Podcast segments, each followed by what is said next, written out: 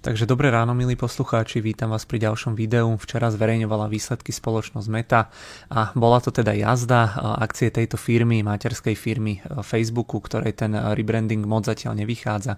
Odpisujú po zverejnení výsledkov v aftermarkete prosím pekne až nejakých 23%. To je pri tejto firme neobvyklé, keďže firma väčšinou prekonáva odhady, doručuje dobré čísla a akcie teda e, veľakrát reagujú pozitívne. Nevýhodou tých rastových spoločností ale to, že niekedy však však stačí aj nejaké menšie zaváhanie.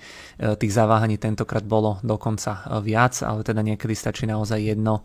E, pri niektorých metrikách akcie výrazne oslabujú a niečo podobné sa teda stalo aj v tomto prípade. Takže poďme na disclaimer. Obchodovanie alebo investovanie sú rizikové a teda dnes nám to ten Facebook alebo tá meta dokázala veľmi presne. Zisk na akciu 3,67 dolára, čakalo sa 3,84 dolára, realita teda bola horšia o približne 4,3%. Tržby 33,67 miliardy, čakalo sa 33,4 miliardy, e, tie tržby boli prekonané o približne 0,7%. E, zisky teda nižšie, tržby o niečo nižšie, to ale nemení nič na tom, že ide o medziročný rast, tržby rástli konkrétne o 20%, e, zisky rástli myslím o 4%. No a tým by sme v podstate skončili s tými dobrými správami alebo informáciami, keďže potom v rámci tých výsledkov tam bolo zverejnených kopec nie vyslovene zlých čísel, ale skôr teda všetky poukazovali na spomalenie a sú to také tie výstrahy na tento rok, alebo teda minimálne na tie najbližšie kvartály, eh, kedy firma sama uviedla, že očakáva množstvo víziev. Takže začnem prvým problémom, ktorým bol výhľad tržieb na tento kvartál. Pred výsledkami sa čakalo, že firma utrží približne 30,15 miliardy. V rámci výsledkov však prišla s úpravou výhľadu, ktorý znížila na 27 až 27 miliard. Ak to porovnáme s tými pôvodnými odhadmi a firma by sa naozaj dostala len na tú spodnú hranicu tých 27 miliard, tak je to približne 10% menej, ako sa pôvodne čakalo, čo je teda dosť veľký rozdiel. Na strane druhej stále by sme sa bavili o nejakom vyše 3% raste, ak by dosiahla aj tých 27 miliard a ak by ten rast bol, alebo tá hodnota bola 29 miliard, tak ten rast by bol na úrovni 11%, takže e, vyzerá to, že aspoň tam nebude pokles. Druhý problém bol počet ľudí, ktorí využívajú Facebook a celú teda rodinu aplikácií, tam patrí okrem Facebooku aj Instagram, Messenger, WhatsApp a to je asi všetko. E, počet denných užívateľov sa čakal 1,95 miliardy, realita bola 1,93 miliardy, takže o niečo menej. Počet mesačných používateľov sa čakal 2,95 miliardy, realita bola 2,91 miliardy, takže aj tam to bolo menšie. E, ARPU, to znamená priemerná tržba za užívateľa, average revenue per user, e, tá, tá bola na úrovni 11,57 dolára, čakalo sa 11,38 E, to je teda zase o niečo viac, ako sa čakalo. E, tam je inak veľmi veľký rozdiel medzi teda zvyškom e, sveta a Európou, alebo teda medzi Amerikou a zvyškom sveta.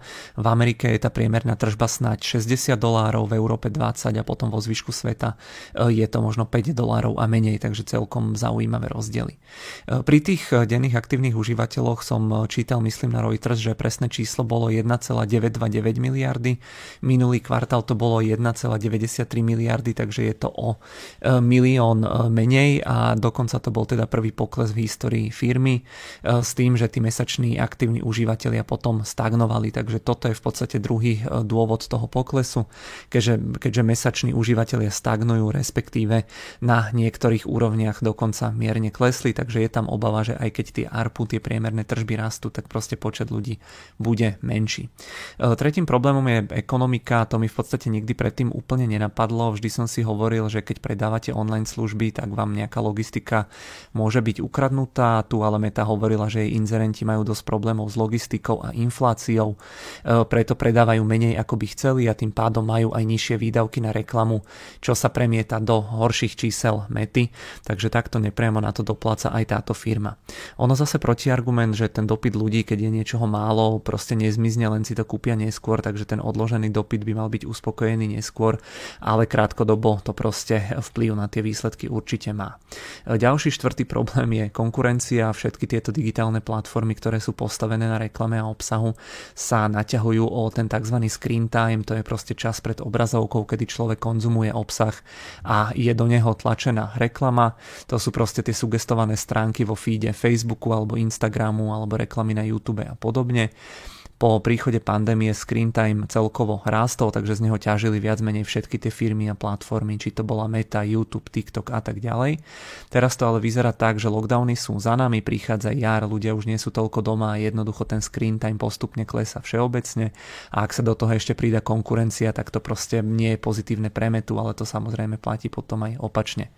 Ja som k tomu ešte čítal, že ono je dnes veľmi obľúbený ten TikTokový formát, tie krátke videá, na čo reagoval aj YouTube so svojimi shorts a Instagram so svojimi reels. TikTok bol inak spomenutý v rámci kolu veľmi veľakrát, takže je to proste teraz asi hlavný konkurent a veľakrát boli spomenutí aj tie e, Reelsy, takže e, je to v podstate teraz e, po tej Metaverse druhá hlavná priorita firmy a k tomu som na Bloombergu videl dobrú vetu, že TikTok is eating Meta's lunch, takže jednoducho ten TikTok požiera podiel Mety.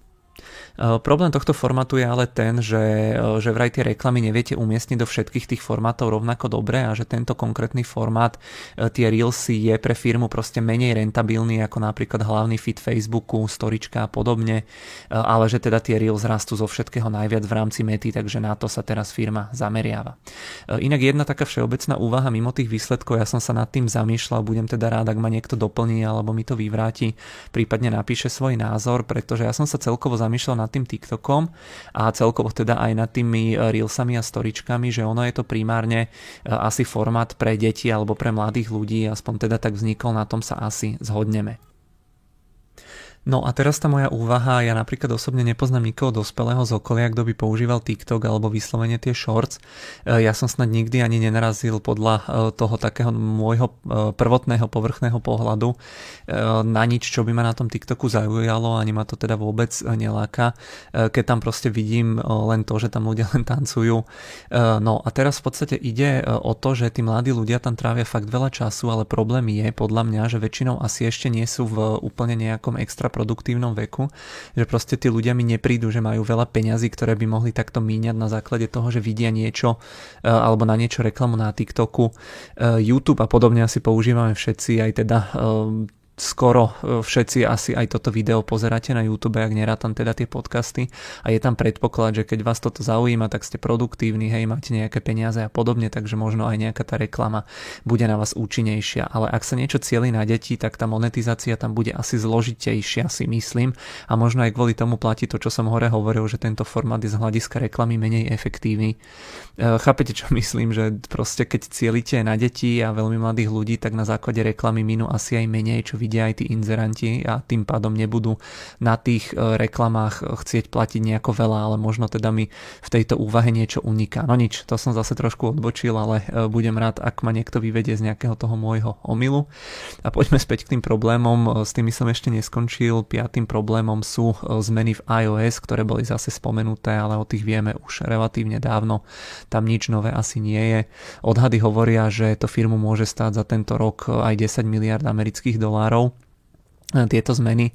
Google, čo ma ešte zaujalo, tak bolo to, že Google si inak malé podniky ako inzerentov pochvaloval. Meta na druhú stranu hovorila presný opak, že tí malí inzerenti majú najväčšie problémy, keďže tú reklamu potrebujú presne zacieliť na rozdiel od veľkých firiem, ja neviem, Coca-Cola a podobne, ktorá môže byť potenciálnym produktom snať pre každého a že tie zmeny v ochrane súkromia robia problémy hlavne teda malým firmám. Na riešení sa pracuje, Meta stále vylepšuje tie svoje algoritmy alebo nástroje pre optimalizáciu tých reklám, ale teda príde mi to také doťahovanie, že Apple niečo sprísni, Meta vylepšuje nástroje, Apple niečo zase sprísni, Meta zase vylepšuje nástroje stále dookola. E, ešte sa mi inak v tomto kontexte páčilo, že ako to vedenie okomentovalo, že je to od Apple nefér voči malým biznisom, takže je to podľa mňa krásne, ako tej Mete záleží na tých malých firmách, no nie. Eh, čítal, čítal som tam ešte o nejakom inom eh, delení divízií, to ale asi nebolo moc zaujímavé. Eh, Zuckerberg tam ešte spomínal investície do metaverzu a virtuálnej reality, v ktorých budú samozrejme pokračovať. Za minulý rok preinvestovali do toho metaverza 10,2 miliardy amerického dolára, teda že respektíve tá strata toho segmentu bola toľko, že vraj sú ale už niektoré súčasti relatívne pripravené na vypustenie, tak uvidíme. Vo firme momentálne pracuje 70 2000 ľudí, takže e, toľko k tomu. No a eh, teraz nejaké zhrnutie, tie výsledky teda z môjho pohľadu neboli asi až také zlé samé o sebe, ale objavilo sa tam však niekoľko výstrach. O tej firme sa už naozaj, naozaj dlhodobo hovorí, že je príliš odkázaná na platformy od Google, Apple, Windowsu a podobne a že teoreticky zmeny v ich politikách môžu spôsobovať eh, Facebooku alebo teda Mete veľké problémy, čo sa čiastočne potvrdilo aj teraz. Práve to je podľa mňa teda jeden z tých hlavných dôvodov, prečo sa chce firma diverzifikovať, prečo vráža toľko peňazí do toho metaverza, ktorý by ju mohol vymaniť z moci iných technologických firiem, takže dlhodobá investícia do mety je asi čoraz menej o stávku, o, o stávke na reklamu ako takej a čoraz viac je to stávka na ten metavers. Inak po e, názve firmy sa bude meniť v dohľadnej dobe aj ticker z FB na Meta. E, spomenuté ešte boli buybacky, e, to mi prišlo celkom úsmevné. Firma odkúpila len za ten minulý kvartál 19,2 miliardy, alebo akcie za 19,2 miliardy, to by mali byť približne 2%, takže relatívne dosť. Priemerná cena tých odkupov mala byť nejakých 330 dolárov, teraz po tom oslabení tie akcie zrejme otvoria niekde okolo úrovne 250 dolárov, takže to keby vedenie vedelo, aké budú tie e, reakcie na, e, na tieto výsledky, tak ste peniaze asi nechajú a teraz by odkúpili o štvrtinu alebo tretinu viac takže e, nevybrali si asi úplne ideálny čas. No a výsledok teda tohto všetkého je, že aj keď tá firma rastie, každým rokom zarába viac a viac, tak tie akcie odpísali prosím pekne v aftermarkete okolo 23%, čo je fakt obrovská hodnota. E, Zuckerberg včera ochudobnil o 25 miliard. E, ak pozeral som sa, tak baj očko na ocenenie toho Facebooku alebo teda tej mety po tomto výplachu a mala by sa obchodovať za možno 15 až 16 násobok ročných ziskov ziskov, čo je podľa mňa nonsens na takú firmu e, v kontexte toho, že tie value firmy s low single digit rastom sa obchodujú dnes za pomaly dvojnásobok, takže e, výsledky same o sebe dobré, sprievodné výhľady alebo informácie veľmi, veľmi zlé a e, tým pádom aj tá akcia si to odnesla a presne kvôli tomu je teraz taká lacná. Tu môžeme vidieť tie základné kvartálne ukazovatele firmy vidíme medziročný rast tržieb 19%, e, medziročný, e, aha, tu máme dokonca pokles ziskov o 5%, tak to sa ospravedlňujem, to som na začiatku spomenul, že bol tam rast o nejaké 4 až 5%. Každopádne na ďalšie kvartály sa očakáva aj rast tržieb, aj rast ziskov. Tu keď sa potom pozrieme na tie celoročné výsledky, tak za 2021 tržby rastli o 37%, EPS o 36%, takže na tej ročnej báze naozaj pekné výsledky Tu sú potom ešte tie čiastkové metriky. E, môžeme vidieť, že niečo bolo prekonané, niečo bolo nedosiahnuté. E, takže, e, takže tak. Tu sú inak potom tie ARPU, ktoré som spomínal, ale k tomu sa ešte dostaneme tu môžeme vidieť, že ako sa e, vyvíjali v priemere, ten posledný kvartál to bolo až okolo nejakých 11, takže aspoň tie priemerné mesačné tržby firme celkom pekne rastú. A tu je to rozdelenie, čo mi príde celkom zaujímavé, že e, ono tie priemerné tržby za užívateľa rastú najvýraznejšie e, hlavne Hlavne teda v Európe to sú tieto modré stĺpčeky, môžeme vidieť, že tam e, ten dlhodobý rast je celkom pekný. Rovnako pekne to rastie ako keby v Amerike a v Kanade, ale tam firma má relatívne málo tých e, užívateľov. A e, keď sa potom pozrieme na zvyšok sveta, nejaký azijsko-pacifický región, tak naozaj tam tá priemerná tržba sú možno 3-4 doláre, takže jednoznačne najdôležitejšie trhy pre metu sú Amerika a s veľmi veľkým odstupom Európa. V Amerike priemerná tržba 60, v Európe 20, všetko ostatné pod 5. No a toto je v podstate ten problém, tento ďalší obrázok, ktorý som tu eh, nachystal, počet tých denných aktívnych užívateľov síce pekne rastie dlhodobo, aj keď teraz teda prvýkrát klesol, alebo začal stagnovať, ale keď sa pozrieme na tú Európu a Ameriku a Kanadu, to je tá modrá a fialová, čiarka alebo teda stĺpce, tak môžeme vidieť, že tam je naozaj dlhodobo stagnácia alebo dokonca pokles a že rastú proste tie trhy, e, kde e, sú tie tržby nízke, to znamená žlté stĺpčeky a zelené stĺpčeky, e, zvyšok sveta, azijsko-pacifický región, takže aj keď počet tých užívateľov rastie, tak tie ARPU sa teraz budú asi už navyšovať zložitejšie, keďže rastú hlavne tie lacnejšie regióny, ktoré tie ARPU dokonca ešte môžu ťahať smerom nadol. A keď sa pozrieme na počet mesačných aktuálnych aktívnych užívateľov, tak je to tam veľmi podobné. Amerika, Kanada, to sú zase oranžové stĺpčeky, naozaj dlhodobá stagnácia. Európa, zelené stĺpčeky, veľmi, veľmi podobné a rastú nám teda hlavne modré stĺpčeky a teda žlté stĺpčeky, takže opäť azijsko-pacifický región a zvyšok sveta. Toľko z prezentácie všetko, poďme ešte rýchlo do platformy sa na to pozrieť, takto vyzerá týždenný graf tej mety, keď si odrátame tých 23%, tak tie akcie zrejme otvoria niekde okolo úrovne 250, takže najnižšie hodnoty za približne rok, takže kto verí tej mete alebo teda Facebooku a metaverzu, tak dnes po otvorení trhu bude asi celkom dobrá príležitosť. My tam máme v podstate na live tradingovom účte myslím, že tri akcie nakúpené, takže dve pozície e, takže nás to bude stať možno nejakých 200 dolárov tento, e, tieto kvartálne výsledky. No a to je asi e, všetko, čo som, čo som vám chcel ukázať alebo spomenúť.